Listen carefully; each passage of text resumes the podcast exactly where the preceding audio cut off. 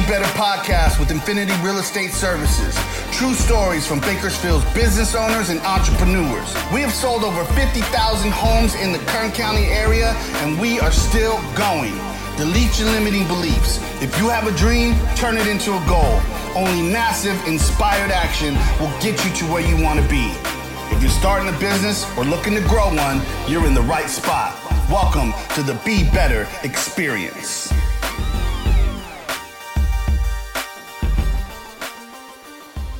Hi, welcome back to the Be Better podcast. My name is Daysi Vergara with Infinity Real Estate. I'll be your host today, and I have a guest here, Cristina Lopez at Cornerstone Mortgage. Introduce, introduce Uh, yourself. Hi, Daysi. Thank you for having me. Yes, Cristina Lopez Nieto, Cornerstone Mortgage. And, um, you know, we didn't really prepare for this, but um, I'd like to talk about how we met, right? So, Daysi and I met in 2019, I believe it was.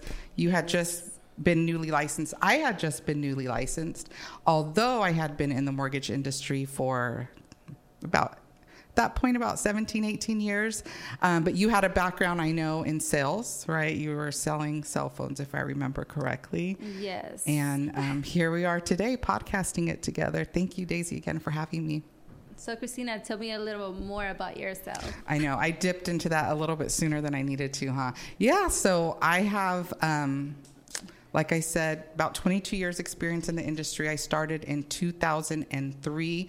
Um, when you know before you had to even be licensed to be a loan officer i was a loan officer assistant is how i started out um, I went into the operations end of it, processing. I did processing and junior underwriting um, right until about 2019 when I had my last baby. So that touches a little bit on my personal life. So I'm a mother of three. I have a nine year old Isabella, a seven year old Alan, and then my baby. Well, she's not a baby, but she just started kinder. Cristina Jr.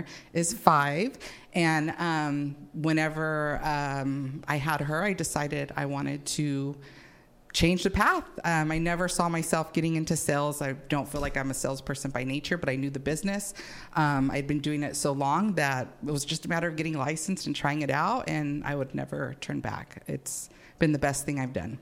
But um, yeah, tell me a little bit about yourself. I know you're a mother also.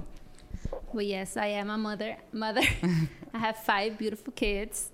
The youngest one is three. She's the one that keeps me busy all the time. But I'm, you know, the good thing about real estate is that I'm, I could be a mom and also, you know, get some income into my house. So. I am a witness to that, Daysi, because when you were pregnant with your daughter, we were closing a loan. There was a, a young man from Los Angeles who was purchasing here. Yes. Um, and you were nine months pregnant when we were closing, turning in your keys, uh, giving him his keys at closing. Right was I don't remember if it was right after she was born or right before, but it was within days. I remember that was wild. What I could remember is that uh, my daughter was probably like three years, no, three days old, and I was giving somebody keys. Okay, that's what it was. So I knew that you were giving the keys either right before or right after, and I just thought, you're crazy. What are you doing out? Why don't you have right. someone turn in the keys for you? But no, so that's how dedicated Daysi is. You know, it doesn't matter if she's just freshly out of the hospital, popping out a baby, she's gonna get that that those keys to you right delivered to you in person she's not sending anyone else so yeah and we've been working together i mean ever since we have a, probably a few stories i can't think of anything right. else off the top of my head but that's one that always stands in my mind is so how. tell me, Cristina, mm-hmm. change of subject. Okay, let's stop talking about you. yes, no more talking about me. What you know? What do you think is challenging about you know getting buyers to get a loan? Getting buyers to get a yeah. loan. Well, the first issue is people being too scared to try it. So the first step is just seeing where you're at. So if you don't qualify today, I'm going to coach you. Daysi's going to coach you to get you there. So what does it take? The the pre-qualification process. It's not as painless. I mean, it's not as painful as it sounds, right? So it's a matter of gathering a few documents. You probably already have at home, you know, your W 2s, your tax documents. W 2s, unless you're self employed, tax returns, um, pay stubs, bank statements, ID. And what am I going to do? The first thing I'm going to do is I'm going to ask you a series of questions. Um, and we're going to move on to probably a credit check is typically the first thing that I'm going to do is a credit check. Um, you know, some people may have not established credit yet. I can help get them there, or maybe you're coming out of a BK or foreclosure and you don't know what it takes to qualify again. Um, I go over like the seasoning times with you and and that kind of stuff. So typically, it's the credit issues or hopefully not issues that we're going to touch on first. Um, second is going to be the income and the work history. So, what we're looking for is two years. Basically, everything's two years two years resident history, two years work history.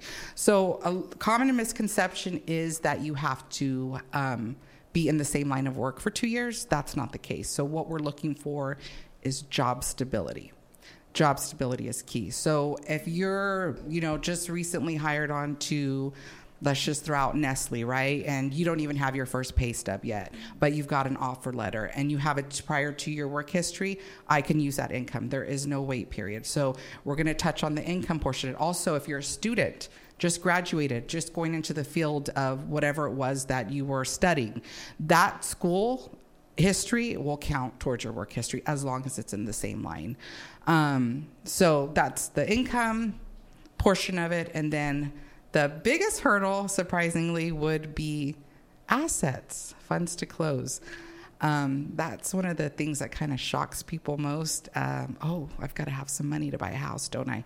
Yes. So there's lots of ways to get around that. So the most typical is what? You're checking your savings account, right?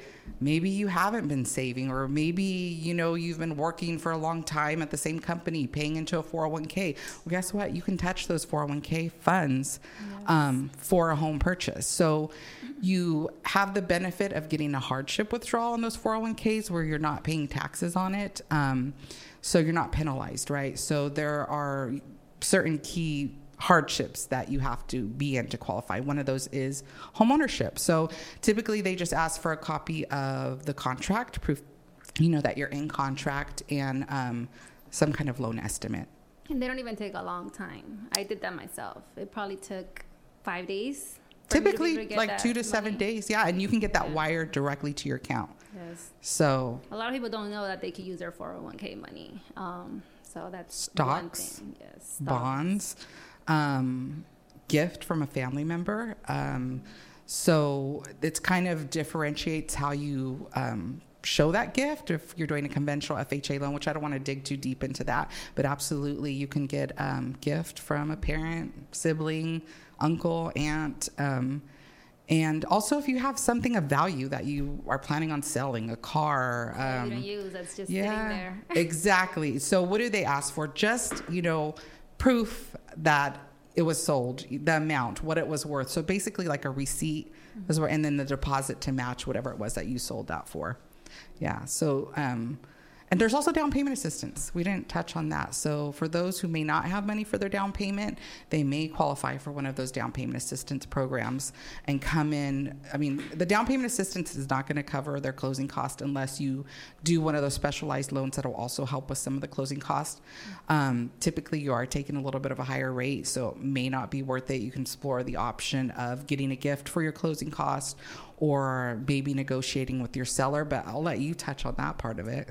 But a lot of times to get down payment assistance, you have to have, you know, okay credit, 640, 620 or higher, you know? Right? They do have overlays. So basically, most of these down payment assistance programs, you're still doing a regular first loan. You're doing your conventional, your FHA, your VA, your USDA, but you have to meet their overlays in order to get that assistance. So, yes, typically they have a minimum credit score, they'll have, um, debt to income caps, typically 45 to 50%. Um, typically, you have to be a first time home buyer, not always. And first time home buyer doesn't mean you never owned a home, you just haven't owned your own primary home in the last three years. Oh, only three years? Mm-hmm. Yes. Nice, nice. Yeah, so those are some of the ways that you can get around if you don't have those uh, savings in your personal account. So what do you do whenever you get like a buyer with like a 500 FICO score? What are things that you you know suggest for them to be able to like bring that credit up or? Yeah well everybody it's always a case by case right? So you can in fact fha will let you get a loan 500 and above but most of the banks are not going to take that risk right? So they're putting their own um, set uh, FICO score, what you know, the minimum bare minimum that they're willing to go to lend to you. But um, it just depends on what the situation. What do we have going on? Do we have a, bankruptcy recently? foreclosure, collections? Are we just maxed out on our credit cards? Um, so it's very much a case by case scenario. And in many cases, I can kind of help get you there on my own. Um, if it's something beyond my understanding, then probably going to send you to the reputable uh, credit repair agency.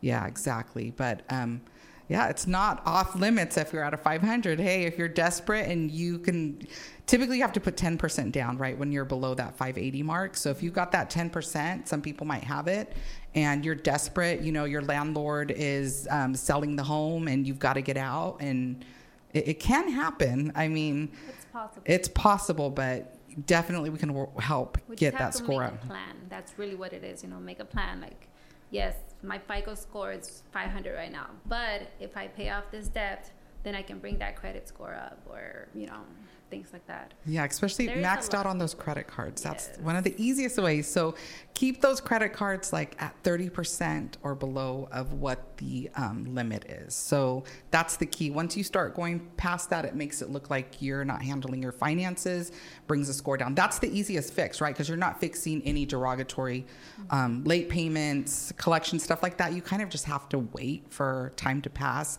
and reestablish good credit. Um, unless it's something like fraud, then of course that's something you know that's a little bit trickier. But you typically they want to see a police report, and you can fight that through the bureaus. And if you can are able to get some of this stuff deleted, then that's going to skyrocket your score right up. But you know, I don't think it's, you know, overnight type of a situation, but it happens. In fact, I'm helping someone right now who um, he's newly graduated he was used to having an 800 FICO score around roughly. And um, when he came to see me, he said, Cristina, my score is about 550. And I think that's because I've paid off all my credit cards and I haven't used any of my credit in about a year. And I said, well, that doesn't really make sense. You know, just not utilizing your credit is not going to bring your, your score down to 500. So he was adamant that that's what it was. So we did a soft credit pull. Well, lo and behold, he did have two fraudulent accounts. So someone had opened um, a Target card, and I can't remember, I think it was a Capital One maybe under his name. So right now he's actually fighting that with the bureaus and hopefully he can get that deleted. And when I did the simulator to see what that was going to do to score, was going to bring it up to over 700. So, you know, it's so important to monitor your credit. You get a free copy of your credit report once a year. So, you, I, I, believe the website, don't quote me, is like uh, freecreditreport.com, something like that. But you can Google it, you can find it. But it's important to make sure that you're checking it, you know, at least once a year especially if you want to buy a house. Yes, and that's just, your first step. Monitor your credit. Mm-hmm. and they've got those credit monitoring apps. You know, Credit Karma, stuff like that. And those are not the most accurate. I mean, they're accurate and it's more of a consumer score. But whenever you're having credit pulled for a mortgage, um, it's your FICO score, which is graded a little bit differently. So a lot of people will come in and they're monitoring their credit and they think, you know, oh, I'm about a 620. And they'll come in and maybe they're a little bit lower, like a 600 in that kind of case. I'm going to try to help them get them above that 620 so they're not in that low FICO zone. Um, it's going to benefit them in their rate a little bit. Yes, monitoring credit's very, very, very much key to life in general. I know there's a lot of people that think about, you know, they want to buy a house, but the fact that the rates are too high, like they're not going for it or they're too scared to jump on it. Um, what do you think is the benefit of buying a house now versus just staying and renting and waiting for those rates to come down? Well, 20 years in this business, I can tell you one of the biggest things that I hear over and over is, well, I waited. I waited for this. I waited for that. Now look where we're at. Now look where the prices are at. Because prices and values are going to continue to go up. We're in California, high cost of living. Rise, rise, rise. but everybody's coming to Kern County. Why? Because economically, it makes the most sense for a lot of families. Um, and a lot of people that come, they stay because it's you know Kern County is one of the fastest growing cities I believe right now. Um, it's a good place to raise a family. People are coming from, as you know, from Los Angeles, from Northern California. I think we've closed a couple, um, you know, yeah. people from Salinas. Um, but I mean, what compared to what they can get over there to what they can get here. I mean, they have a backyard for their kids and their dogs, and I, so I don't think the values are going down anytime soon. So don't wait because if you're going to wait for that rate, you're just going to end up with a higher payment regardless because these values are going to continue to rise. And we do have a lot of you know clients actually that they still live in LA. You know, they live well, they rent in LA, but buy here. Why? Because they could afford here. They'll keep their family They here wa- and yeah, commute. They want to live over there and mm-hmm. you know, but they still. That's the thing. The first thing, like I think that's the most important thing. Like just buy something. If you want to live in LA, go ahead, stay over there, but invest, invest, invest. Build equity. yes, build, Build equity. equity. What should we expect when you get pre-qualified? Like, what are some steps? Yeah. Okay. So we kind of uh, talked about what it takes or what I do when I'm pre-qualifying you, what I'm looking for. So let's say we, we got past all of that, right? And you're good, you pre-qualify. What I'm going to do is I'm going to go over, you know, payment, make sure that you're comfortable with it, what loan product might best fit you. So I'm going to give you side by side of maybe um, an FHA without down payment assistance, with down payment assistance, because I want to be very transparent on some of these down payment assistance, although they're great they are more costly often, right? So there's some more fees involved, and you're walking into your home with a little bit less equity. So I want you to see that side by side comparison. I want you to feel comfortable. So then what they're going to do, they're going to come to you, Daysi, and you're going to have a price range set, and you're going to start showing them properties. Um, and then, you know, they find their dream home. What happens? So you touch what happens from there. So once you find your home, well, once you are qualified, you know, we we look for homes at that price. I don't want to show you, you know, a lot of times people want to look at houses and they're not even pre-qualified, right? Often. So they're over here thinking, oh yeah, I qualify for a five hundred thousand five hundred thousand dollar home, but then you talk to Cristina, and whoop, you only qualify for three hundred. But now you've seen homes that are five hundred thousand, so they're like, uh. You got that don't really like- disappointment. she's only showing me ugly houses, or you know. Yeah. So it's like you gotta get pre-qualified. You have to be no matter realistic. what. Yes, be Exactly. realistic. yeah, And you know got to what? have a financial let's plan. Say, let's say you do want a five hundred thousand dollar home, right? Guess what? You only qualify for three hundred. That's that's your starting point. Eventually, that house is gonna have some equity for you to go to for your dream home. So, don't get disappointed. Just buy a house. Yes, build equity. Build Just start equity. building equity, like you said. And if it's not your dream home, it's your starter home, you know? Yes. But you can either at some point maybe take out a home equity line of credit or sell that home. And then maybe you're more established, maybe your family has grown um, and you need a bigger home. Well, guess what? Now you've got this equity. You don't have to worry about that checking savings 401k. You've you've built your equity. So you've got your nest egg in that home, whether it's you selling it or you taking a cash out refinance or doing a home um, line of credit, equity line of credit, which won't touch your first mortgage or your first rate for those who may have bought like, you know, during those, you know, yes. dream period of having those 3% rates. Um, Take some equity out and there you've got your down payment. And now you're going to buy your dream home. Yes. Yeah. But the thing is, you know, I've I know I've known a lot of people that, you know, they were just waiting for the market to crash. They were waiting for the rates, you know, to go down. Or they're like, oh, the houses are too expensive. I can't buy. So now they're still renting. You know, 10, 15 years passed, and they're still renting. Why? They were too scared to make a move. Yeah. You know, so and that's money thrown away. I mean, the the benefit, I guess, to renting is that you're not, you know, confined to that area. But like But we said, owning, you- in Kern County, you're usually, you know, here for long term. You know, this isn't like a college city or anything like that. So No, but even if you, you know, you don't plan to be here 20, you know, five years. yeah, right? You buy the house, live in there for two, three years, whatever, you, how many years you want to live, um, and then you just sell it and take your equity to your next move. Yeah. In fact, just, didn't you do that yourself? Yes, I did. And I'm planning on here in the next couple of years myself as well. So Yes. get me into I, out of my starter home into my dream home, which is my next goal. But I'm just too busy working, which is a blessing. Mm. Can't complain.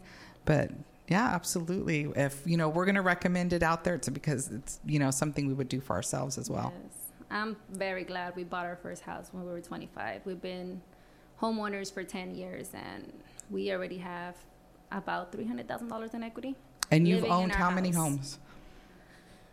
Well, we had we have our first one. We sold that one. We bought an investment, and then now we have another one. So we own two properties. So do you regret any of it? But we have properties in Mexico also. So See? we're investing. We're always broke. Why? Because the money's invested. But you, it's because that money's going into that equity. You're building equity. So We're building. you're not broke. Well, you know You're what? cash broke. we are. We're yeah. We're cash broke. Um, my husband was telling me, "Hey, let's just sell the property and pay off the property that we live in." I'm like, no, I don't want to pay it off. Like, When you lose the tax able to write-offs. work. We're able to work. You know, let's be broke. Who cares? Let's invest, invest. So whenever we're older, like we just sell everything. You can and retire. Enjoy that money. Yes. enjoy our hard work. Plus, you've got those tax write-offs, right? So you, the the mortgage insurance, the taxes, the um, what else? Uh, the property taxes, the insurance, the mortgage interest that you're paying, whatever Rentals. expenses that you're going. I'm, yeah, I'm referring to rentals. Well, those are all tax write-offs, right? So at the end of the day, you can't go wrong. What, investing in rentals, which I know we were kind of talking more about first-time homebuyers, but this is a whole different subject. But yeah, it's something to also consider. Well, thank you so much for being here, Cristina. Thank you we for learned having a me. lot. Um, and thank you guys all for watching. And we'll see you in the next episode.